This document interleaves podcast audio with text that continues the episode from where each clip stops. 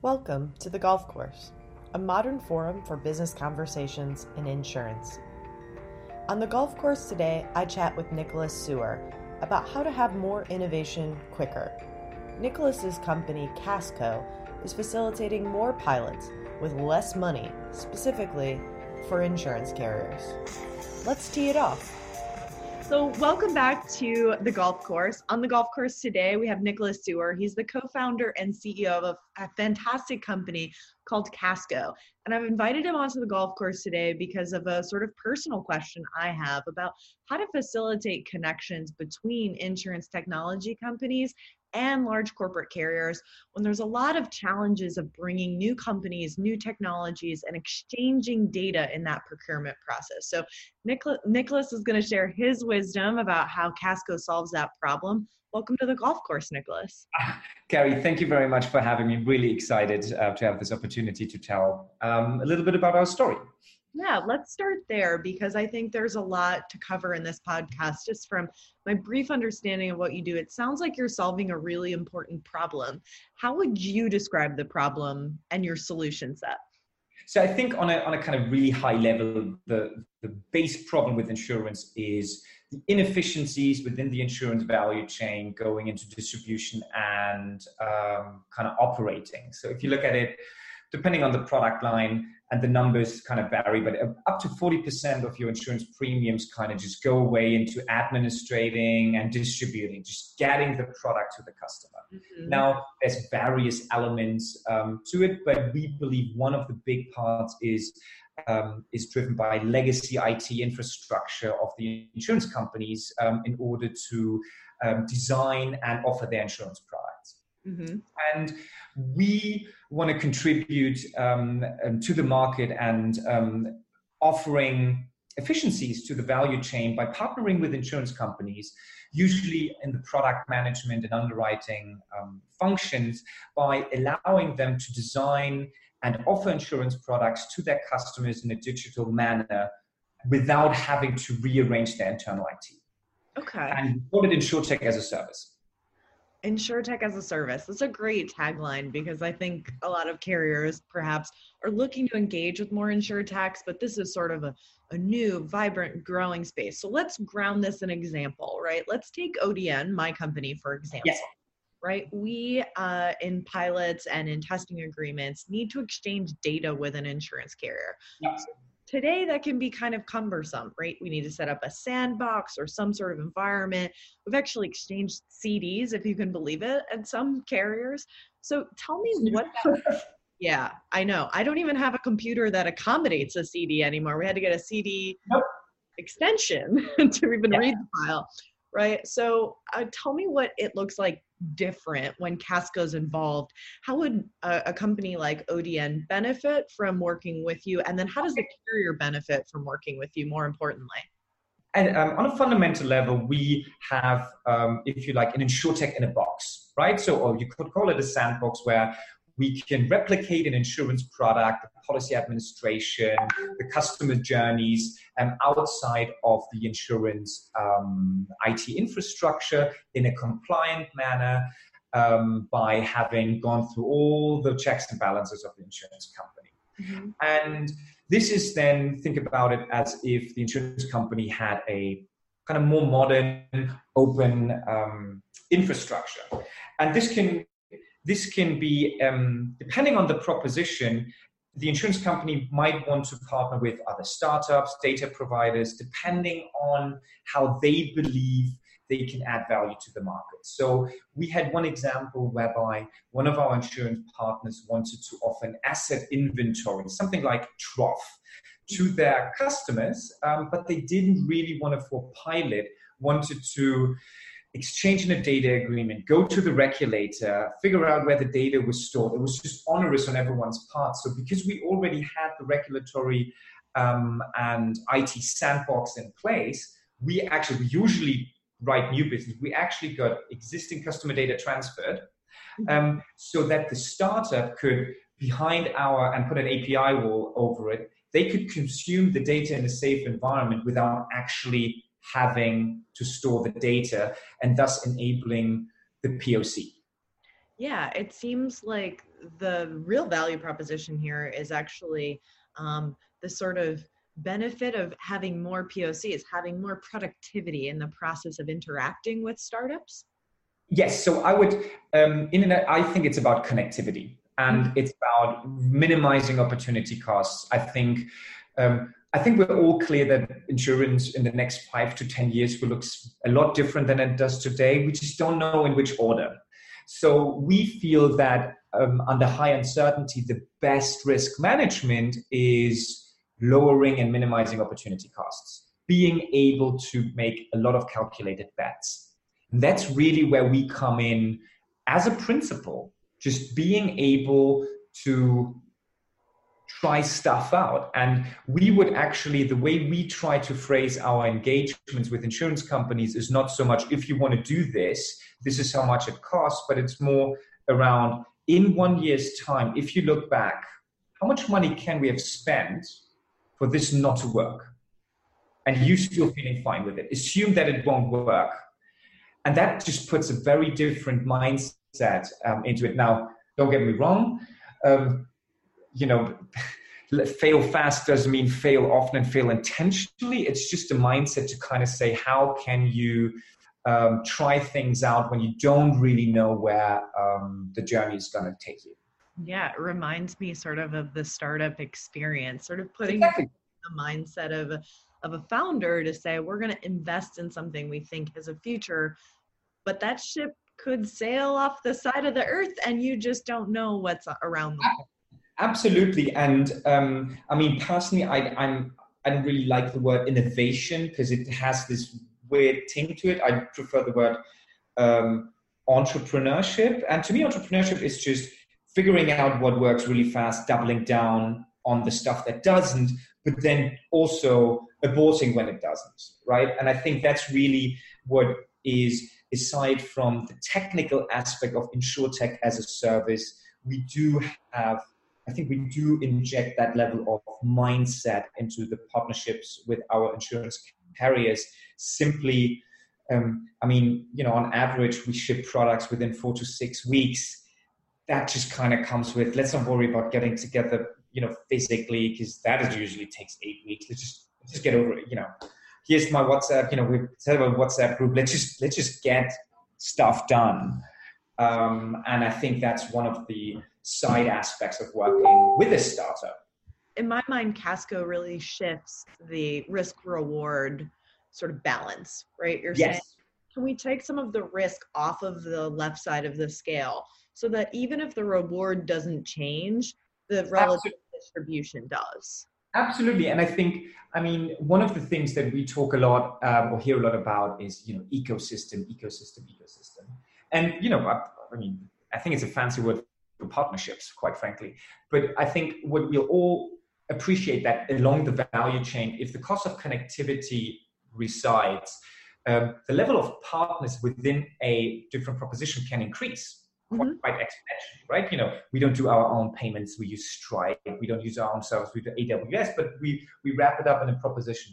And I actually think one of the key differentiators for any enterprise in the future, especially insurance companies, will be figuring out how to collaborate. And collaborating doesn't mean signing a 10 year exclusive agreement and investing 50 million into a relationship. Honestly, everyone with a lot of money can do that. It's around figuring out um, which partnerships to engage, doubling down on partnerships, and doing exactly as you said, by taking down the risk, all of a sudden, a lot more opportunities become worthwhile exploring. And if it was that easy where the next, you know, 100 million, 10 million um, opportunity results, people would have gone for it already. You know? Mm-hmm. So you, you gotta you gotta try stuff out. So is Kasko in the market sort of a new paradigm? I'm thinking, look, we have startups, we have insurtechs, and we have insurance carriers. We've always thought about sort of direct sales from insurance carrier direct to customer being uh, or i'm sorry insurance technology company direct to the mm-hmm. carrier as their customer but i'm learning as a new sort of startup founder in this space we've been in this space for about two years a company for about five i'm learning that distribution channels are really the key to any startup success how quickly can you get your product into the hands of more potential carrier customers. So, from the insurance technologist perspective, I'm curious to know I mean, is it a tough case to make to InsurTechs to work with you or to like, are you building a sort of partner network in the process?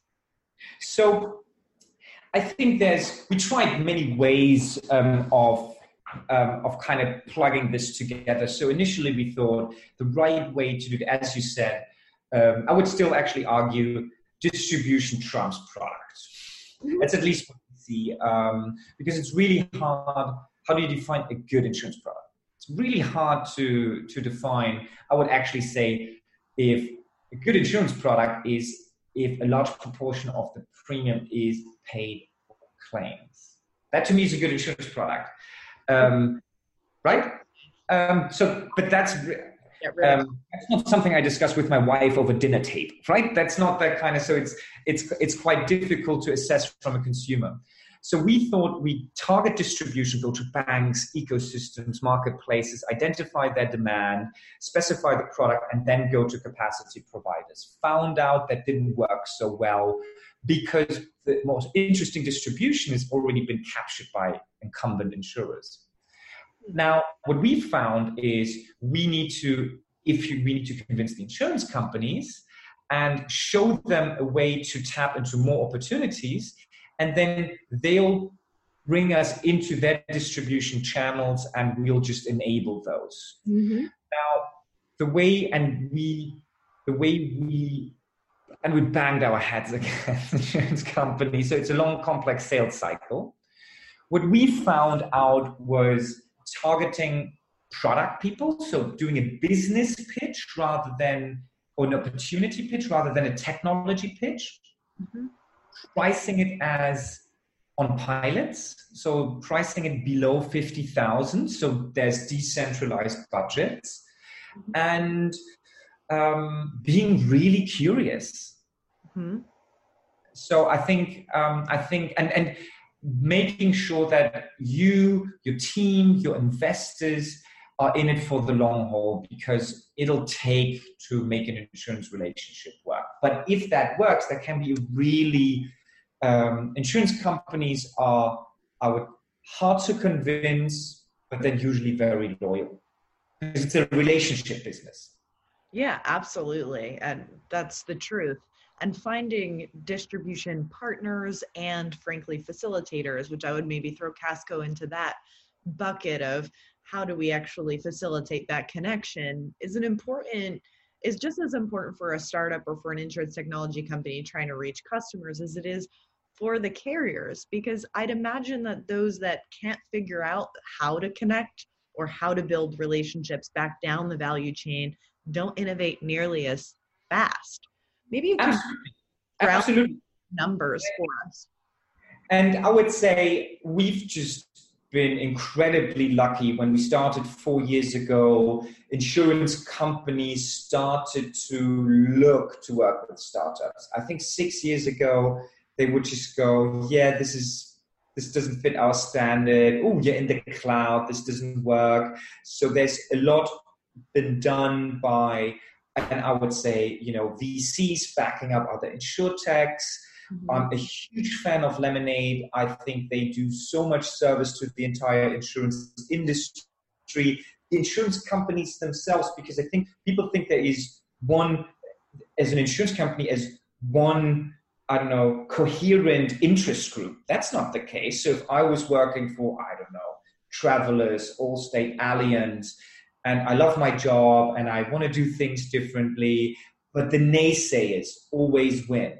Now, also, someone like Lemonade shows that the proposition can look different. Now, all of a sudden, I have another case like, why don't we do something like that? So then they're, ah, it's not going to work. And now they're successful. So I think the more success there is in the market, the more funding there is in order to make these bets work, mm-hmm. for the long term, the better it is for anyone in the insurance industry trying to enact change. And we're certainly working with those. If you don't want to do anything differently, then we have a very short conversation. Yeah, exactly. Um, yeah, if you want to spend 50 million on some sort of implementation over 10 years, go right ahead. Go ahead. Go ahead. failing and learning and failing and learning a hundred times in that same time period. Um, that's it's an interesting example because I think millennials as a purchasing class are a genre of people that I think carriers are still trying to figure out. Um, yes. I work auto insurance, and I'll tell you, it's a mess because personal auto. Uh, millennials have really bad credit. They have a lot of debt. They don't have financial history. So, traditional ways, even not from a customer engagement, but just from a data and underwriting perspective, yes working anymore.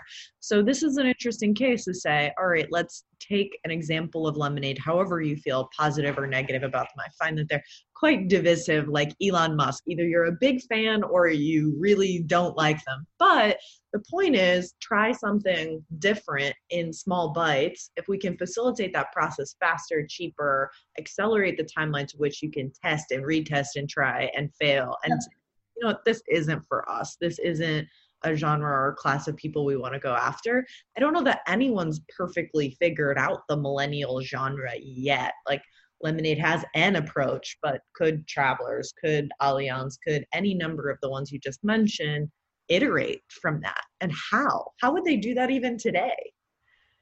Yeah, so I think um, at, at the end of the day, it's really what you've mentioned. You got to make sure that you take away the opportunity cost of delivering something. And if you look at one, and I think there's two problems, there's three problems to overcome. There is technology, governance, talent, I think. It's not just a technology problem. Um, because, I mean, at the end of the day, it's you got to know what not to build, quite frankly, because theoretically you can build whatever you want. I think it's a governance problem. It's to say they spend so much time um, sitting in rooms, getting everyone aligned, and not even having a single customer. So I think creating a fast track um, of putting things to market, and to be honest, most insurance companies are on that path.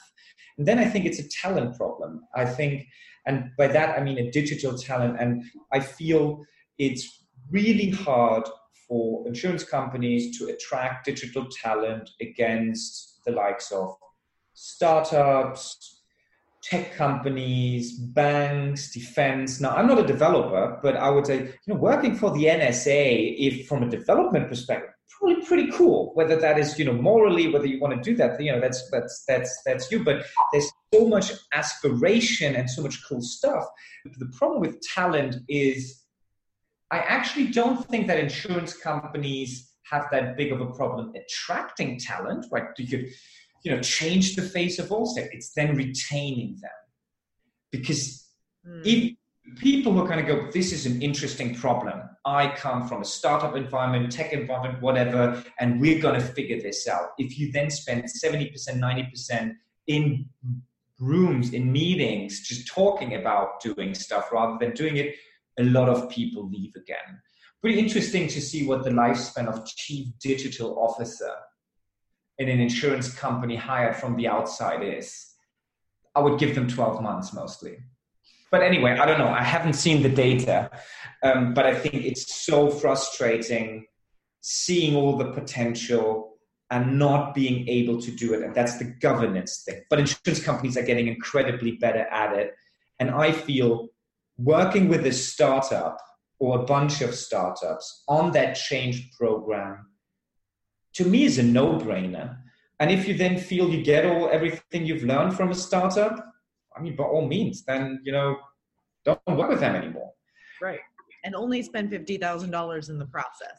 Yeah. Rather than 15 million exactly. Um, so this works for new ideas right? Like facilitating the introduction of brand new outside of the box thinking maybe from other industries like city planning or banking or finance. So but it also i would imagine works to update existing technologies maybe operating systems. So so what we find we're, we're now getting um, more requests about oh so you do parts of an insurance, um, you know, do you provide an insurance policy administration system? And we'll say, well, we do parts of it, not the whole thing. And the question is, so what do you do if you have an old system and you want to change? And to me, I would always go in these steps. I would say focus on product and distribution. So focus on an MGA type layer. Mm-hmm. Figure out where the new customers come from. Then buy a state of the art policy administration system from the market on a greenfield approach and see how much flexibility, how many um, cost advantages you're actually getting. So te- stress test your target operating model in the real environment mm-hmm. and then start migrating.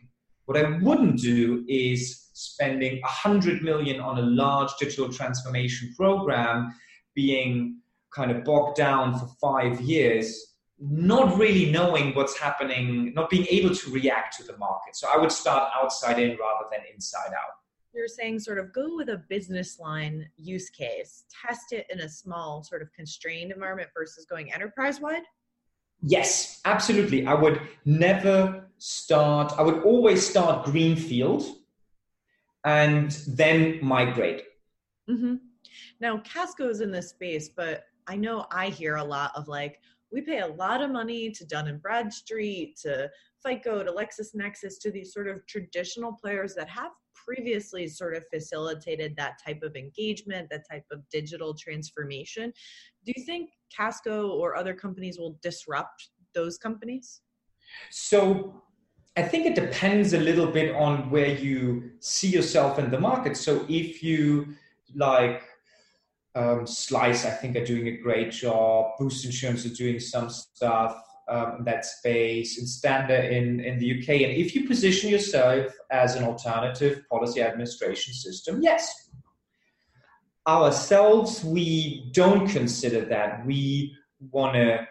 Um, we consider ourselves a distribution layer with enough policy administration functionality to stop gap, to build up a portfolio. So for us, um, Guidewire is in no way a competitor. It's a perfect partner for us because they're so good at creating. I mean, don't get me trying to digitalize an existing insurance company is so complicated, so complex, um, mm-hmm. and that is kind of building that factory, but then having a different speed and different environment of trying to figure out connect to to insurtechs, to distribution, to data place, to the customers, and constantly iterating on how to advance your model. So let's say there was a really great um, YouTube video from uh, Daniel uh, from Lemonade around expanding the underwriting model. Now, you're going to, let's say you collect 50 additional data points. They're not all going to be predictive you just don't know yet. So you got to collect them, test them before you'll put them into your core system. And this test and learn only ever stops at a point where you think there's nothing more to learn about the customer. Mm-hmm. To me, that's a continuous process of optimization, figuring things out. And so relevant to data focused companies. We yes. talk insurance technology broadly, and certainly there's uh, when you're dealing sort of with a user interface or customer engagement tool, there's a lot of back and forth to refine sort of the way that the customer journeys through the tool.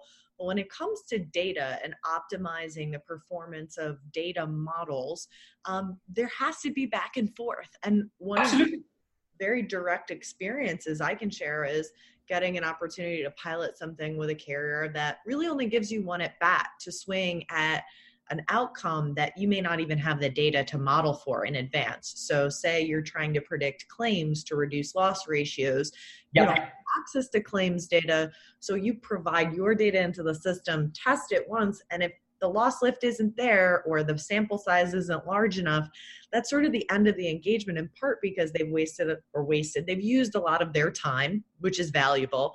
They've spent a lot of their money maybe up to $50000 like you mentioned for a pilot um, that there aren't a lot of opportunities to iterate in that cycle because of all of the administration. And we would actually there's kind of two ways we it's it's funny in the beginning we were like they asked us what they wanted to do and then we gave a prize and then we iterated. We're now kind of flipping it around and just saying guys honestly um, how quickly do you want to go to market and how much budget you have? And by the way if you have let's only allocate half of the budget. Mm-hmm. because chances are we're going to have to figure stuff out along the way. Um, and we much rather um, be able to figure this out with you than getting paid, but then at the end of the day, in 12 months' time, looking back, kind of going, hey, it was okay working with Kasko, but it didn't work. I'd much rather make it work. yeah. And exactly. Take an approach of change orders, which are belaborious and cumbersome today, but the pro- one of the problems hopefully you're fixing right is taking a lot of that administrative overhead out of the conversation so that you can reinvest double down on things that are promising but maybe not perfect straight out of the box. Absolutely. And i think i mean if i kind of look back the the stuff that i thought would work didn't and the stuff that i thought was mental actually turned out to be awesome. And I, i'm just kind of going let's just again it kind of comes down to what is what do you think the probability of getting it right the first time really is? And that's not about right or wrong it's just setting with the first variant and working your way through. And of course sometimes the probabilities are higher so you, you, you place your bets. Betting is not just you know spraying and praying it's calculated bets. Mm-hmm. and the funny thing that i find is insurance companies it should be in their dna they have risk management, portfolio taking, they manage risks. So mm-hmm. really they should be able to they should be all over the place. yeah, they should be putting more volume because exactly might uh, uh, you know by the law of big numbers end up hitting a big winner. Exactly. Interesting. Well, this has been a fascinating conversation. I hope our listeners have really gained a lot of insight, I think, into the mindset of, of failing fast, trying multiple things, and really, hopefully, we've got a few people to buy in on the importance of reducing overhead costs for the back end benefits of being able to innovate more and, and yep reiterate and test more options. So it has been a pleasure to have you on the podcast today, Nicholas. Thank, Thank you. you so much. And this again has been the golf course. Thanks for being on the golf course. We'll see you next time. Thank you so much. Always a pleasure.